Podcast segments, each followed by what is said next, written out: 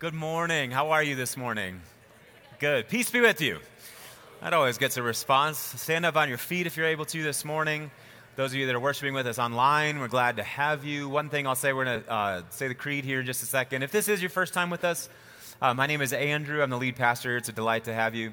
Uh, we, uh, you, most of you in the room are probably aware, as a total church, so all New Life Church, this year we're really putting a renewed emphasis on prayer. And so I uh, just wanted to invite you once again to our weekly prayer meetings that we have at the World Prayer Center every Monday, Tuesday, Wednesday, and Thursday at 7:30 in the morning, and also at noon we're gathering together for prayer. Uh, New Life East happens to lead the Wednesday morning meeting. How many of you in this room have been to the Wednesday morning meeting so far? How many of you have been to any meeting thus far? Good, a bunch of you. Come, they're really, really wonderful. This past Wednesday morning, as a community, uh, we spent the morning praying over our nation. So, praying for government and elected officials, praying for the health of our society, and then also praying for spiritual renewal. And I really thought at the end of our time together, we really hit a vein of praying over renewal. And so, this coming Wednesday, uh, we're going to gather together again, and our time together is going to be focused on praying for the church and praying that the Spirit breaks out in a fresh way in the church in America. Can I get an amen from somebody? So, if you're free, join us uh, for prayer. Let's declare our faith together this morning. We believe in one God the Father, the Almighty, maker of heaven and earth, of all that is, seen and unseen. We believe in one Lord, Jesus Christ, the only Son of God, eternally begotten of the Father, God from God, light from light, true God from true God, begotten, not made, of one being with the Father. Through him all things were made. For us and for our salvation, he came down from heaven. By the power of the Holy Spirit, he became incarnate from the Virgin Mary and was made man. For our sake, he was crucified under Pontius Pilate. He suffered death and was buried. On the third day, he rose again in accordance with the Scriptures. He ascended into heaven and is seated at the right hand of the Father. He will come again in glory to judge the living and the dead, and his kingdom will have no end. We believe in the Holy Spirit, the Lord, the giver of life, who proceeds from the Father and the Son. With the Father and the Son, he is worshiped and glorified. He is spoken through the prophets. We believe in one holy, universal, and apostolic church.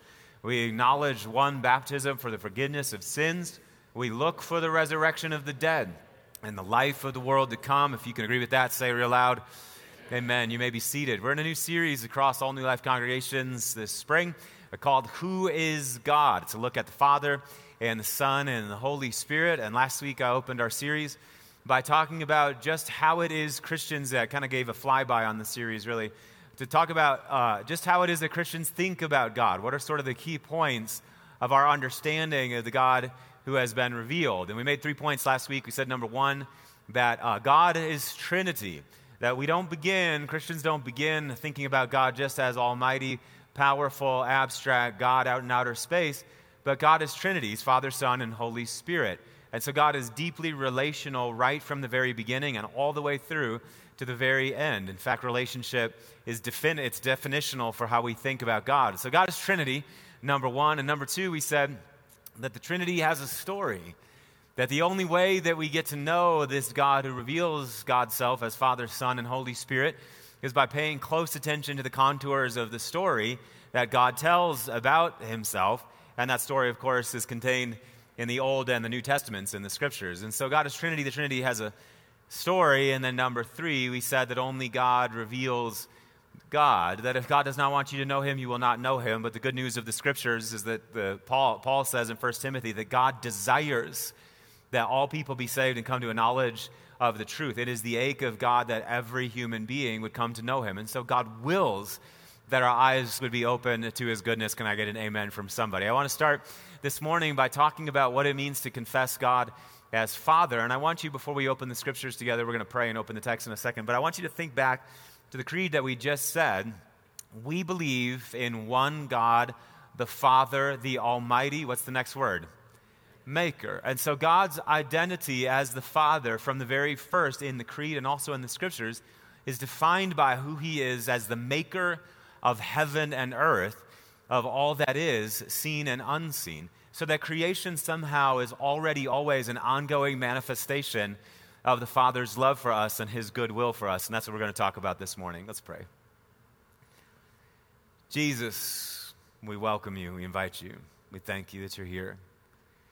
We thank you that when you ascended into heaven, he said, Surely I'm with you always to the very end of the age. And, and so we trust that that is so. We trust that you are present with us this morning to lead us and guide us and help us and teach us. And when you walked among us, and now still by the power of your Holy Spirit, what you do is you reveal the Father to us. You show us what the God you knew as Father and still know as Father, what He is like. And so we pray that you would be in our midst this morning to do exactly that. That you would help us see the bright, smiling face of the Father who wills our good and only wills our good and will only ever always will our good. into the ages to come. And so I pray that we would rest in that this morning, that we would take delight and pleasure in that, and that we would see how true that is with new eyes this morning. Grant it, we're praying. We say, May the words of the preacher's mouth and the meditation of the hearer's hearts be acceptable in your sight, O Lord, our strength and our Redeemer. In the name of the Father, and the Son, and the Holy Spirit, and all God's people said, Amen. We believe in one God, the Father, the Almighty, the Maker of heaven and earth. Genesis 1 1 is our text this morning. I'll tie a few threads together and make some points to you about what it means to confess the Father as the Creator. The text reads In the beginning, God created the heavens and the earth. Think about that. The very first thing that we see God doing in Scripture is making all that is, seen and unseen. Our God is busy, He's always at work, always creating. And now the earth, the writer of Genesis says, was formless and empty. The Hebrew is fun here. It's tohu wabohu. Can I hear you say that? Tohu wabohu. It's this sort of formless and void Hebrew expression that sounds like exactly what it means. It's like an onomatopoeia. A lot of syllables for you this morning. But it sounds like what it means. The earth was formless and empty. Darkness was over the surface of the deep, and the Spirit of God was there hovering over the waters. And God said, Let there be light. And when God speaks, of course, things happen. And so what happened? There was light, and God saw that the light was, was the text say? It was good. And he separated the light from the darkness, and God called the light day, and the darkness he called night, and there was evening and there was morning uh, the first day. We don't have time this morning to read all of the text of Genesis 1, though it would be fun to do.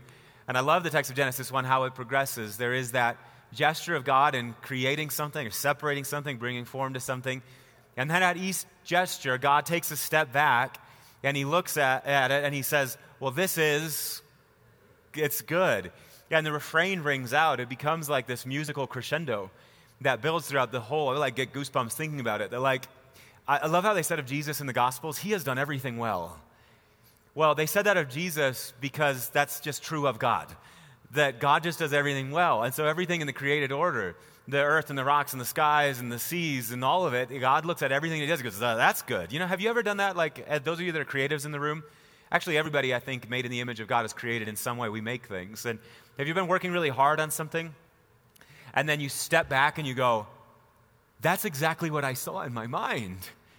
I did it. Do you know that God has never not had a moment like that? That God is always going, I did it. it's good. This is beautiful. And what's the very next thing that you do or you want to do after you make something good? You want to share it with somebody, which is what God does. God opens up God's self and God makes all these good things, and then God begins to share it with us, with human beings. And so I love the text of Genesis, how it progresses. It is good. It is good. And God saw that it was good. It was good. It was good. And then we get to Genesis 1, verse 31, and the scripture says, And God saw all that He had made, I could cry, and it was very good. He put the finishing touches on creation. He goes, Oh, this, this is my best work yet. And there was evening and there was morning, the sixth day. From the very beginning, the Father is revealed to us as the Creator. And the creation for Him, just so we're all clear about this, is not something that God kind of did because He was bored or it was a little side project, but really there's this other thing that God's working on that's more important to Him. God reveals Himself. Remember, God has a story. And that God reveals Himself as the Creator means that this creation, Every molecule every particle, every proton and electron, every wave and quark, and all of that stuff. All of it. Every river, every rock, every blade of grass, every piece of dirt, every human being. All of it is infinitely precious to God. God doesn't divide up his heart with respect to his creation, but he looks at every, there has not been a sunrise that has ever dawned upon our earth that God has not been like, that amazing.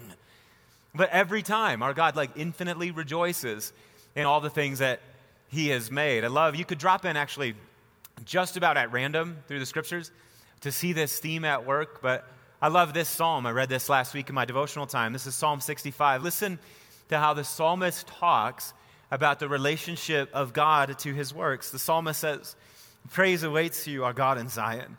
To you, our vows will be fulfilled. We hear a prayer to you, all people will come. When we were overwhelmed by sins, you forgave our transgressions. Blessed, he says, are those you choose and bring near to live in your courts. We are filled with the good things of your house, of your holy temple. You answer us with awesome deeds of righteousness, God our Savior, the hope of all the ends of the earth, and of the farthest seas. And now this, who formed the mountains by your power, having armed yourself with strength. You stilled the roaring of the seas, the roaring of their waves, and the turmoil of the nations, and the whole earth is filled with awe at your wonders. Where morning dawns and evening fades, you call forth songs of joy. You care not just for human beings. And what does the psalmist say here? You can for, care for what? But you care for the lands. And you water it. Do you know that every rain that's ever fallen, ever fallen on our earth, that that was the Father's infinite care for the parched ground happening. You care for the land and you water it, you enrich it abundantly.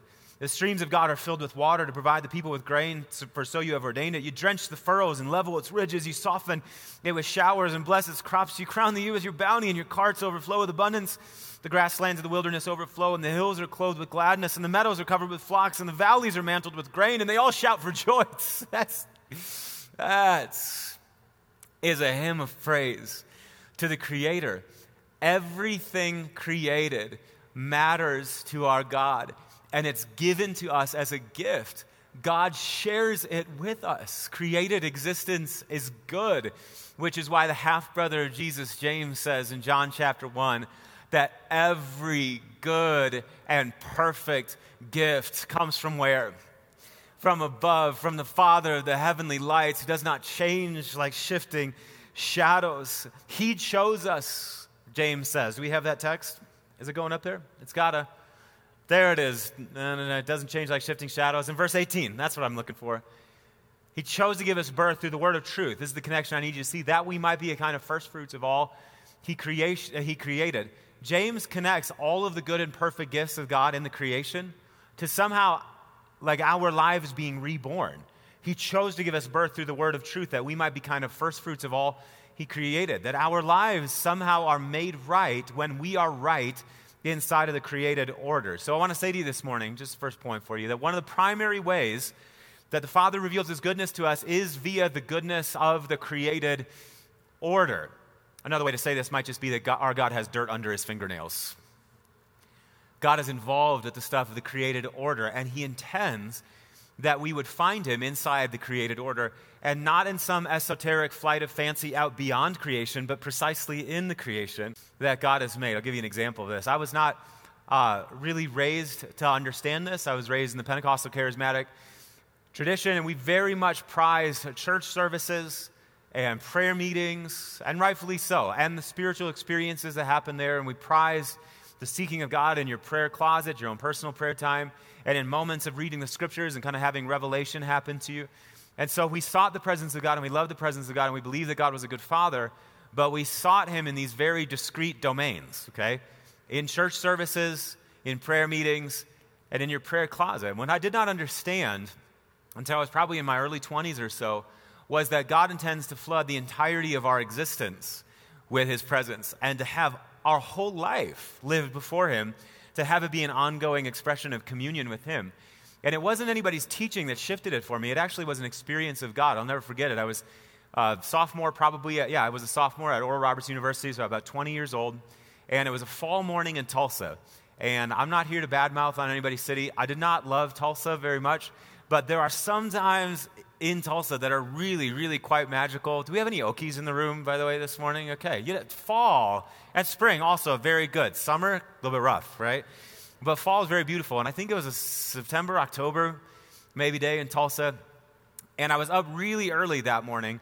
And uh, I'm a runner. And so I threw on my running shorts. And I just felt like the energy in my bod, you know, I was ready to go. So I threw on the running shorts and my shoes, laced them up, and headed out the door.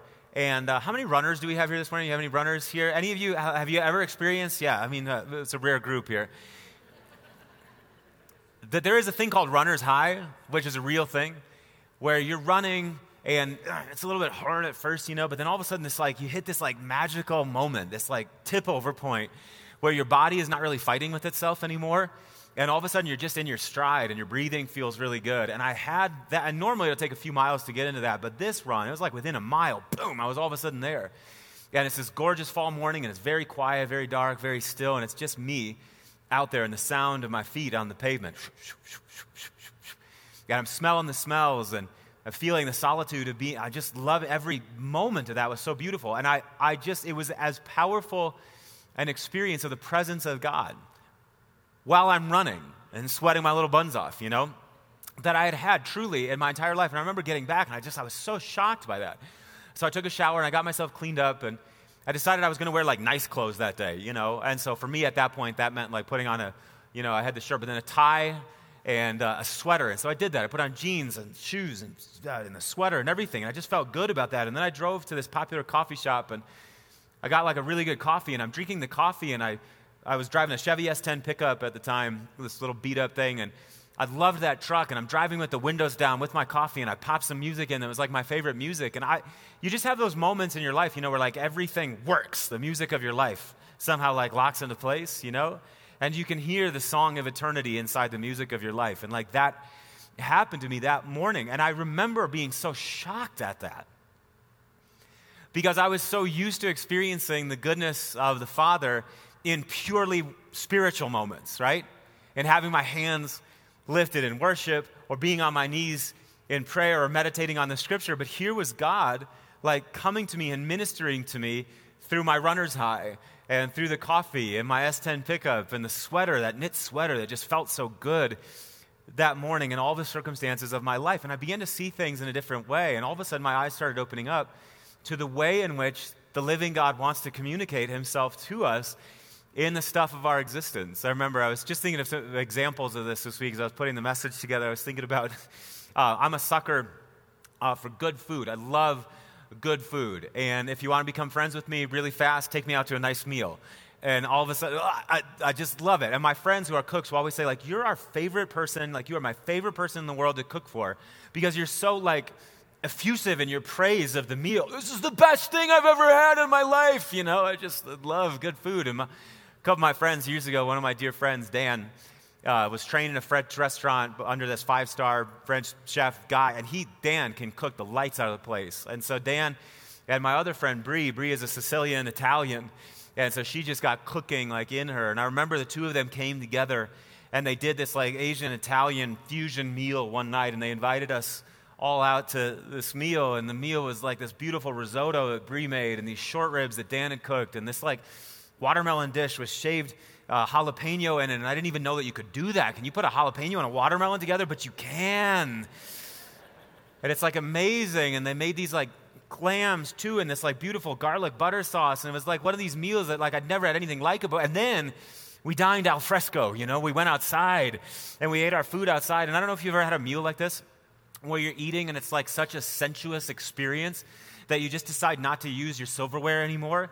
And I was so, I remember being so lost in the meal that pretty soon I'm using like the shells of like the, the oysters to scoop up the risotto and tearing off pieces of meat and eating it greedily. And I've got grease running down my face and everybody's looking at me like this is awkward. But you know, Dan and Bree saw all that they had made and they saw that it was very good and they were happy to share it. Willie is like this, but truly a transcendent experience eating food. Uh, not at a worship service, not in a prayer meeting, not reading the scriptures, not having some esoteric flight into the sublime, but eating this food. And so every good and perfect gift comes where? From who? the Father of the heavenly lights, who doesn't change like shifting shadows. I think about I've been married for going on 22 years now, and I think about the moments that Mandy and I have had together and the moments that we've had together with our kids, the times when we've been with our kids, and we'll all of a sudden be laughing with our kids, laughing in a way that makes tears roll down your face and takes your breath away. Those experiences, guys, are not experiences of something other than God. Experiences like that, every good experience that you've ever had, every experience just of being in the body where you've known something of goodness, that was a ministry of the Father straight to you.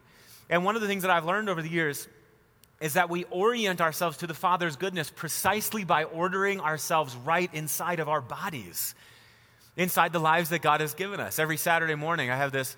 Uh, I've told you I'm an avid runner, and so every Saturday morning I have this thing that I do. We have this kind of routine in our home. Everybody sleeps in a little bit late, and then we spend some time. I spend some time in prayer and devotion, and the kids kind of do their thing in the morning, and then we have a family breakfast together. And that time for that sacred time where we sit around and eat eggs and bacon, and I make waffles and caramelized apples and all of that, and we eat together and we read the scriptures together. And then you know what I do after that?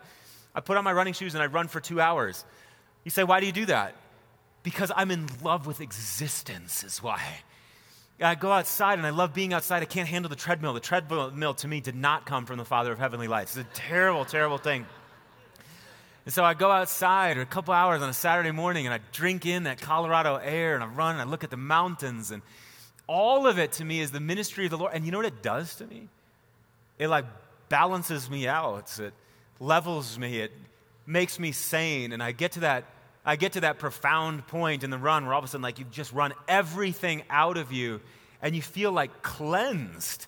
You're clean, you're ready. And then I settle into the long Saturday Sabbath. We could go on and on and on here, but the point is that God the Father has designed bodily life to be a place of life giving communion with Him. Everybody say bodily life. It's not just the life of the Spirit, it's not just your inner life but it's bodily life. It's who you are and how you are in the body that God has given you, in the life that God has placed you in, inside the geographical region with all of its circumstances. All, all of that is what God has arranged to be a place of life giving communion with Him. And very, I think that there's a ton of us in the church, and this has, been the, this has been the case for many, many hundreds, thousands of years. We just have not realized this because we have this philosophical predisposition to valuing the inner life or the life of the invisible above the life of the visible. In the early church, there was a heresy that was floating around in the Greek world that sort of descended from Plato and some of his descendants, some of his uh, intellectual descendants, that was known as Gnosticism. And Gnosticism was this Gnosticism basically said that God, whoever he was, the one is what they called God, lived out there somewhere in a place that was very remote from us. And this world that we happen to live in, the world of risotto and short ribs and running and marriage and family and children and also sickness and disease and poverty and all the difficulties of bodily life, all of that, the Gnostics said, all of that was the creation of an inferior deity to the one deity that lived out there. And there were certain people who realized this, and most of humanity didn't. And the people that realized this, they had the gnosis, is what they called it, the knowledge, the secret knowledge that when you cultivated this secret knowledge, it detached you more and more from bodily life so that you became a purely spiritual person, which was part of your salvation. That one day you'd leave the body altogether and you'd go to be in the realm of pure spirit with the one. Now, if that sounds familiar to you, it's because this philosophy has always tended to seep into Christianity. And Christians have here and there tipped over into the heresy of Gnosticism. We've done it sometimes in evangelicalism the way that we've talked about salvation being, exper- being an experience of going to be with Jesus in the sweet by and by, escaping bodily life altogether. In my charismatic tradition, we did it in the way that we valued the life of the Spirit and those kind of esoteric experiences over the experiences of the body. We do this all the time. We do this. You don't even have to be a Christian to do this. I think about in our modern time, our modern world, uh, modern spiritualism, I think, is this I think you have a great many people now. I actually think that it's part of it is just Buddhism coming back into our culture. But it's people going, you know, salvation really is about detachment from things. So, detachment from relationships, right? And the messiness and the difficulty of that. detachment from my job and the challenges of that, detachment from the world around me, detachment from pleasure, detachment, detachment, detachment, and hopefully I can get myself to a place where I've experienced communion with whatever it is out there. And all of that is biblically speaking, it's heretical to the core. It's a denial of the reality that our God, who we call Father, when he presents himself first and always in Scripture, he always presents himself to us as who? The creator of heaven and earth, of all that is, seen and unseen. Do you know that there is no God behind the creator? We don't first get to know God as the creator and then graduate beyond that into something else. But always and forever, our God is creator. And every once in a while, we need people to come alongside us to help us remember this. In the 13th century, there was a man by the name of St. Francis of Assisi who was a wild man. His dad was a business owner. He's in church one day and he hears the gospel reading telling the rich young ruler to sell all of his possessions and give to the poor, and then you'll have treasure in heaven. And St. Francis took that as a word for himself. And so that day, that very day, do you know what he did? He sold all of his stuff and gave to the poor, and he actually took off. I love this story. But he took off all of his clothes and he gave them back to his dad. And he stood there in the middle of the town sta- uh, square, stark naked, saying, I renounce my former life, you know? And they were like, What is the matter with you? He's like gripped with the madness of the gospel, and he ran into the woods and became St. Francis of Assisi, and the rest is history. One of the things that defined, that's free, one of the things that defined St. Francis's life is that he was a lover, like he just, the simplicity of life, he loved. The simplicity of being a creative being in God's created order. St. Francis found deep communion with God in that, and he wrote uh, this famous canticle of Brother Sun, which is this prayer of homage to God for all the things that He's made in creation. I want you to listen very carefully to what St. Francis says in this canticle. He says, Praised be you, my Lord, with all your creatures, and especially Sir Brother Sun. I love that. But St. Francis looked out at the created order. He didn't see them, he didn't see the creation as just this inanimate, neutral thing. But he saw it, he had like this familial affection with it. So he says, Praise be to you, my Lord, with all your creatures, especially Sir Brother Sun, who is the day through whom you give us light. And he is beautiful and radiant with great splendor. Of you, Most High, he bears the likeness. And praise be to you, my Lord, through Sister Moon and the stars. In the heavens, you have made them bright and precious and fair. And praise be to you, my Lord, through brothers wind and air, and fair and stormy, and all weathers moods, by which you cherish all that you have made. Praise be to you, my Lord, through Sister Water, who's so useful and humble and precious and pure. Praise be to you, my Lord, through Brother Fire, through whom you light up the night. And he is beautiful and playful and robust and strong. And praise be to you, my Lord, through our sister, dear Mother Earth, who sustains us and governs us, producing varied fruits with colored flowers and herbs. Now, I know some of you are sitting out there thinking, that sounds like nature worship. It's not. It's a prayer of thanksgiving to God the Father through, for all the things that He has made, through which God ministers to our lives and makes our lives robust and whole. He talks about brother sun being the day through whom the Father gives us light, and brothers wind and air, through which God cherishes all that He has made. Have you ever felt the wind on your face on a perfect summer day? And had your breath taken away by it?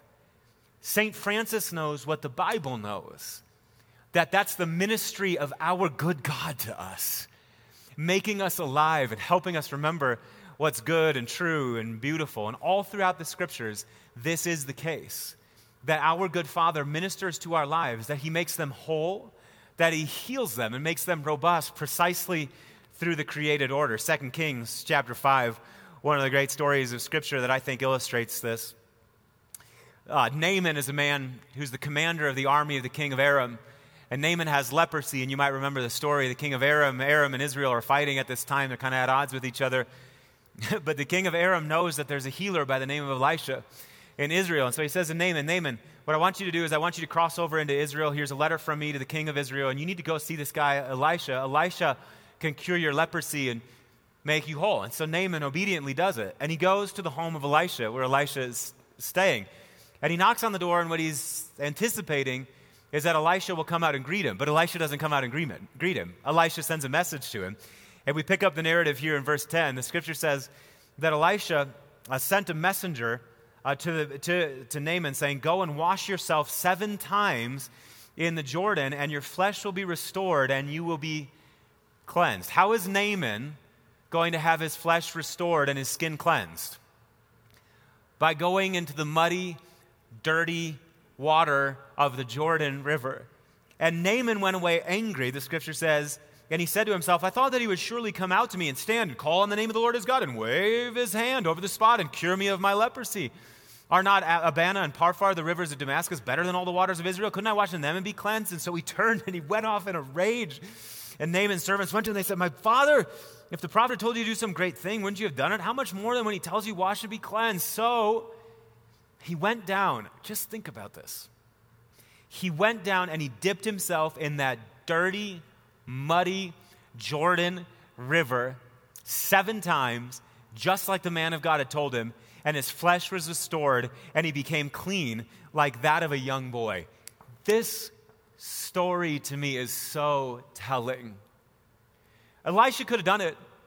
Elisha could have come right to the gate of where he was staying, and he could have waved his hand over the spot and God could have magically taken away. But it's telling to me that our good God, whom we know as Father, chooses to cleanse Naaman, not through some magical spiritual transaction, but by having him be plunged in the created conditions of our existence.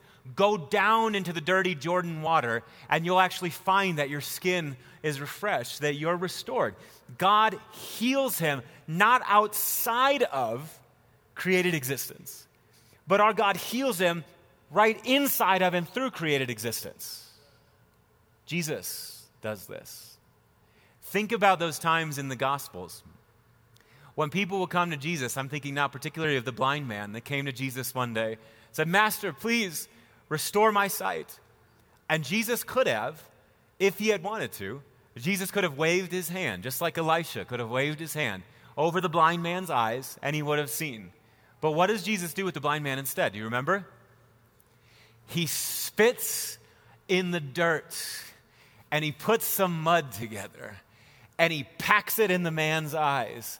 And then he goes, Go and wash the mud out of your eyes. And what happens to the guy? He can see. This is a picture of how God makes our lives right.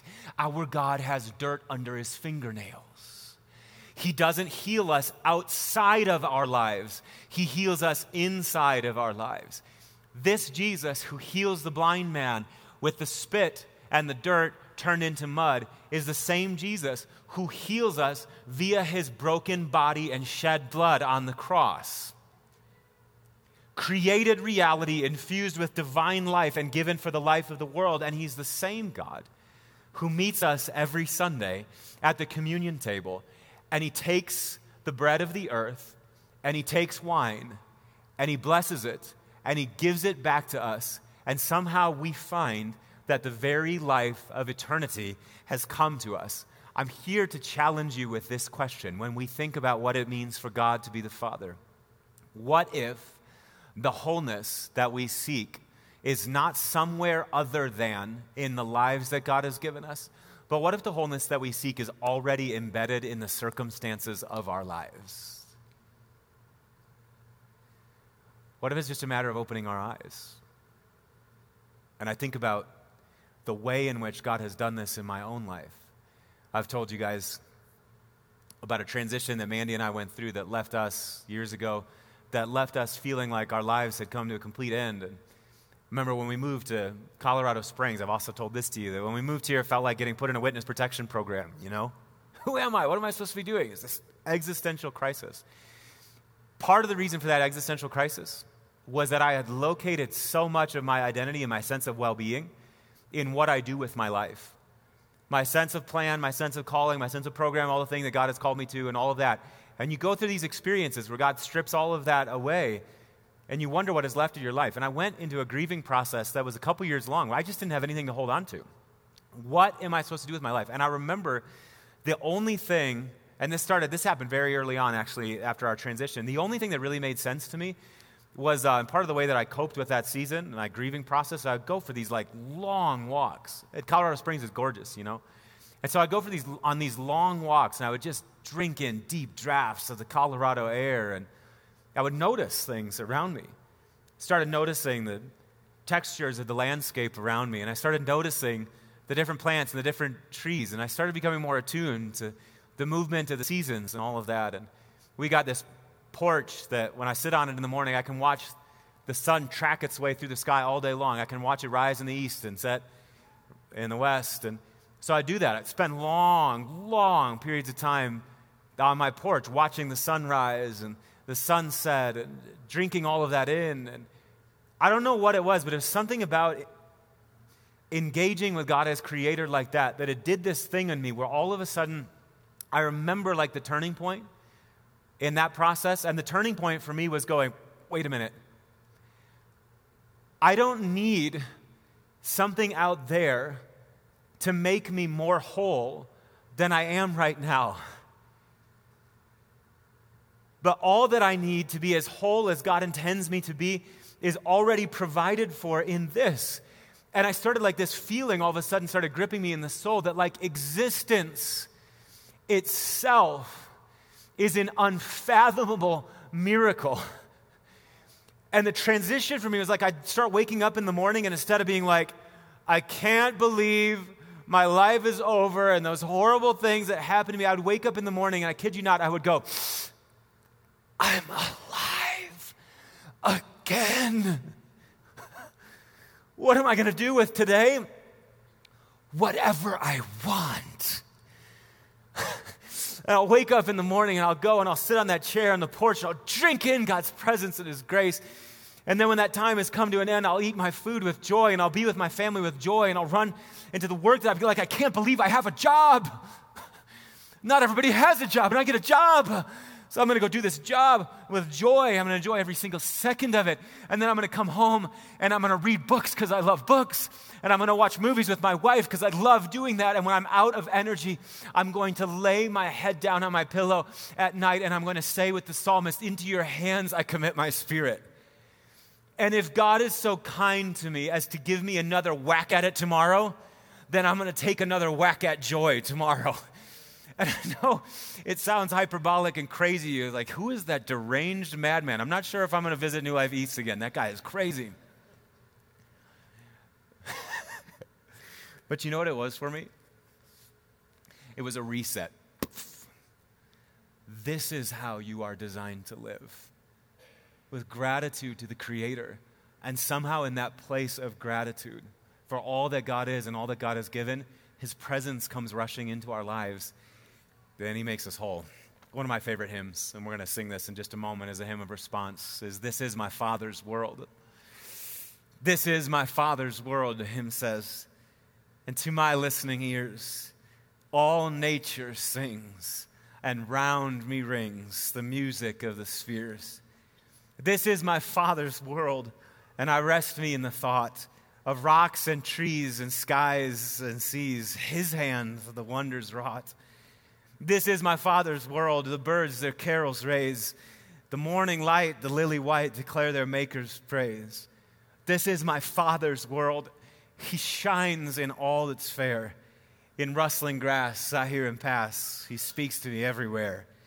And this is my Father's world. Oh, let me ne'er forget that though the wrong seems oft so strong, God is the ruler yet. This is my Father's world. Why should my heart be sad? The Lord is King. Let the heavens ring. God reigns. Let the earth be glad. Can we stand this morning? Oh, Father of the heavenly lights, who does not change like shifting shadows. This morning we say, Open our eyes to your wonders, to the goodness of the creation, to the goodness of the lives that you have given us, the marriages that we're in, and the kids that we have, and the relationships that we're surrounded by. the jobs that we have, the city that we've been placed in, our own unique personality and disposition, these bodies, over all of it, you look upon it and you say that it's very good. And I pray that this morning you would open our eyes again to your wonders. And I pray that gratitude would stream forth from the hearts of your people like a river and make us glad by that river. Grant it, I'm praying. In Jesus' name. Then all God's people said, Let's respond and worship, and then Pastor Rory is going to lead us to the table.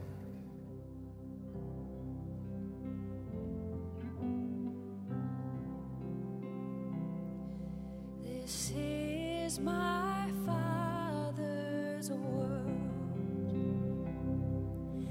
to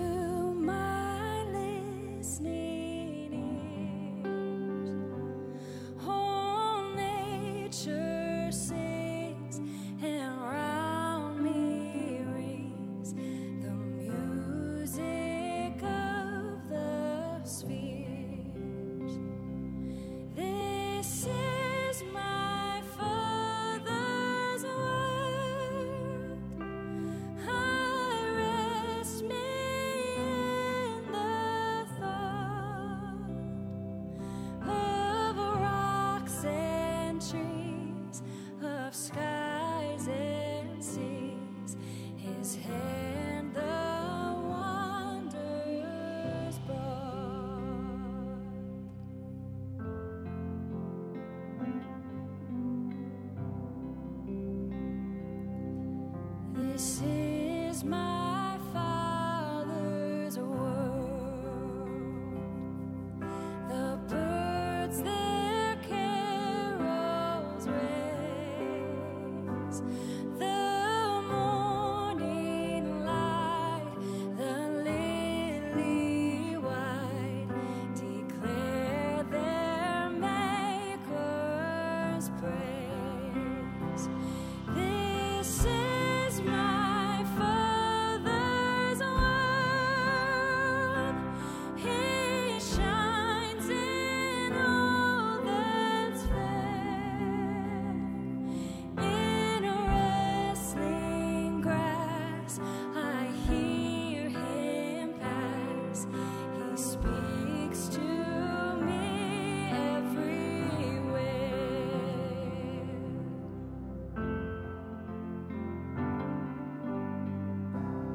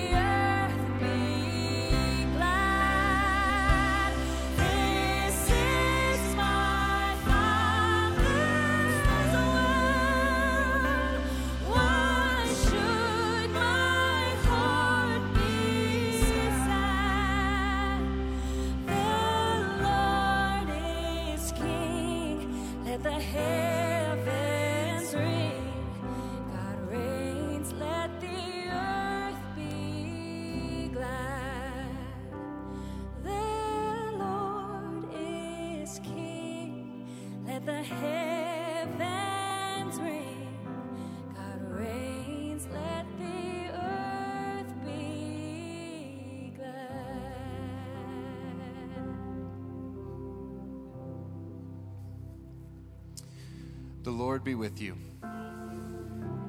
Lift up your hearts. Let us give thanks to the Lord our God. Would you simply give him thanks in this moment for those moments of joy?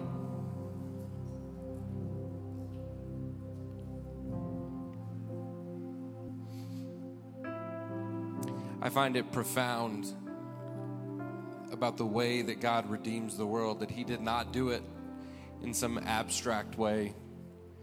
He didn't simply wave His hand, He actually came in the body of humanity. He came into the real world with us. And on the night that he would be betrayed, he took a piece of bread and he broke it. And he said, This is my body.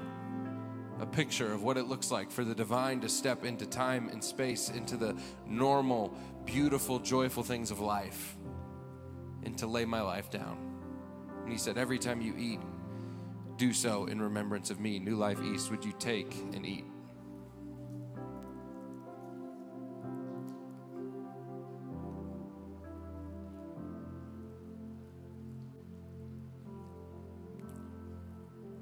That same night, he took a cup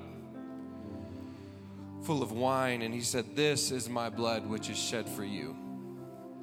Blood, the, the life source for all of humanity. He said, This is my blood, which is poured out for every single one of you, that you may find salvation, redemption, and joy in the midst of it. New Life East, would you take and drink?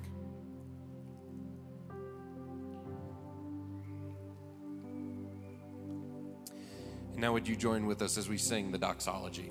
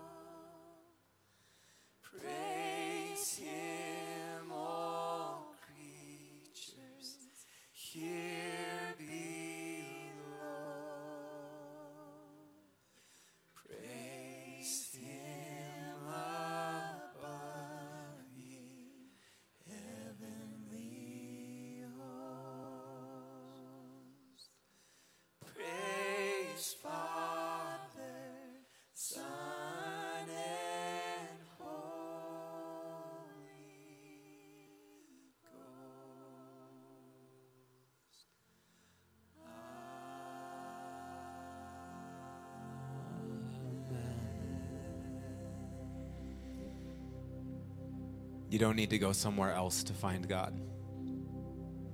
Your life, as it is, is already a fitting habitation for the divine. Just open your eyes. Do you lift your hands, New Life East?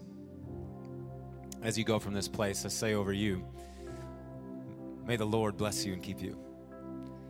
May he cause his face to shine upon you and be gracious to you. May the Lord turn his face towards you and give you peace. In the name of the Father, and the Son, and the Holy Spirit, grace, mercy, and peace be with you. I'll invite our altar ministry team to come forward. If you need prayer for anything this morning, we would love to pray with you. Remember, if you're new, stop and see us at Connect Central on the way out. Join us for prayer if you're able to at one of the eight prayer meetings this week. We love you, New Life East. Go in peace to love and serve the Lord. We'll see you next week.